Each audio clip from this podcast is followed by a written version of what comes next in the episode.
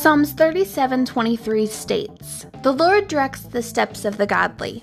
He delights in every detail of their lives." Hello, hello. Welcome to Delightful Steps. I'm Bridget. This is a devotional podcast intended for Christians wanting to deepen their relationship with God. Each episode is designed for taking steps that delight the Lord. This episode's topic is Trust the Lord. Let's get started. Isaiah 51 1 through 23. Listen to me, all who hope for deliverance, all who seek the Lord. Consider the rock from which you were cut, the quarry from which you were mined. Yes, think about Abraham, your ancestor, and Sarah, who gave birth to your nation. Abraham was only one man when I called him, but when I blessed him, he became a great nation.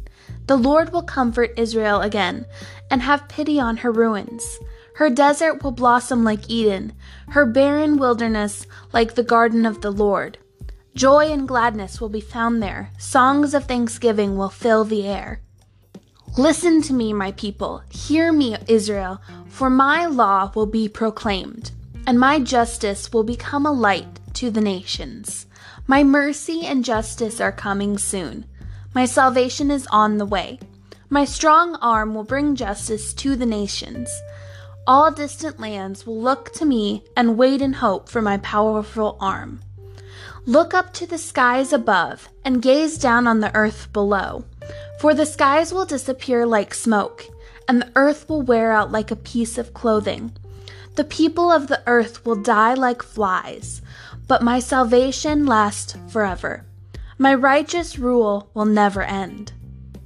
Listen to me, you who know right from wrong, you who cherish my law in your hearts. Do not be afraid of people's scorn, nor fear their insults, for the moth will devour them as it devours clothing.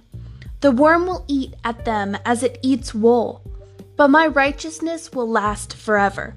My salvation will continue from generation to generation. Wake up, Wake up, O Lord. Clothe yourself with strength.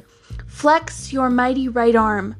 Rouse yourself as in the days of the old, when you slew Egypt, the dragon of the Nile. Are you not the same today? The one who dried up the sea, making a path of escape through the depths so that your people could cross over? Those who have been ransomed by the Lord will return. They will enter Jerusalem singing, crowned with everlasting joy. Sorrow and mourning will disappear, and they will be filled with joy and gladness. I, yes, I am the one who comforts you. So why are you afraid of mere humans, who wither like the grass and disappear? Yet you have forgotten the Lord, your Creator, the one who stretched out the sky like a canopy, and laid the foundations of the earth. Will you remain in constant dread of human oppressors? Will you continue to fear the anger of your enemies? Where is their fury and anger now? It is gone. Soon all you captives will be released. Imprisonment, starvation, and death will not be your fate. For I am the Lord your God, who stirs up the sea, causing its waves to roar. My name is the Lord of heaven's armies. And I have put my words in your mouth and hidden you safely in my hand. I stretched out the sky like a canopy and laid the foundations of the earth. I am the one who says to Israel, You are my people. Wake up, wake up, O Jerusalem. You have drunk the cup of the Lord's fury. You have drunk the cup of terror, tipping out its last drops. Not one of your children is left alive to take your hand and guide you.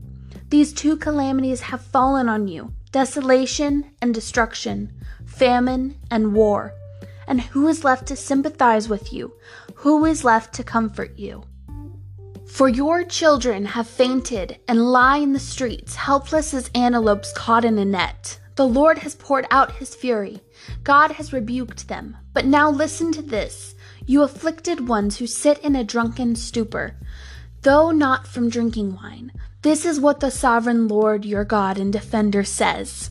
See, I have taken the terrible cup from your hands. You will drink no more of my fury. Instead, I will hand that cup to your tormentors. those who said, We will trample you into the dust and walk on your backs. Proverbs 3 5. Trust in the Lord with all your heart. Do not depend on your own understanding. When we put our trust in the Lord, we don't have to be afraid because He is with us. He has given us scripture so that we can see how He has gone before us and how He will go after us and how He will go with us through it all. Because when we choose to trust in Him, He is there with us, always. God wants to bless us and help us, not rebuke us with his fury because we are disobedient. So don't forget the Lord and remember to trust in him. Here are some steps to trusting in the Lord.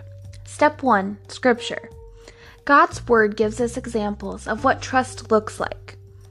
Like Abraham and Sarah trusted that even when Sarah was 90 years old, God would fulfill his promise and make her a mother of many nations, just like it says in Genesis 17:16. When we trust in God, we can be used as his vessels. So study scripture to find more examples of what trust looks like. Step 2: Prayer. Strive to communicate with God more in prayer. Call out to Him with your worries and tears. Praise Him for your joy and for your peace. Again, those steps are step one, scripture, step two, prayer.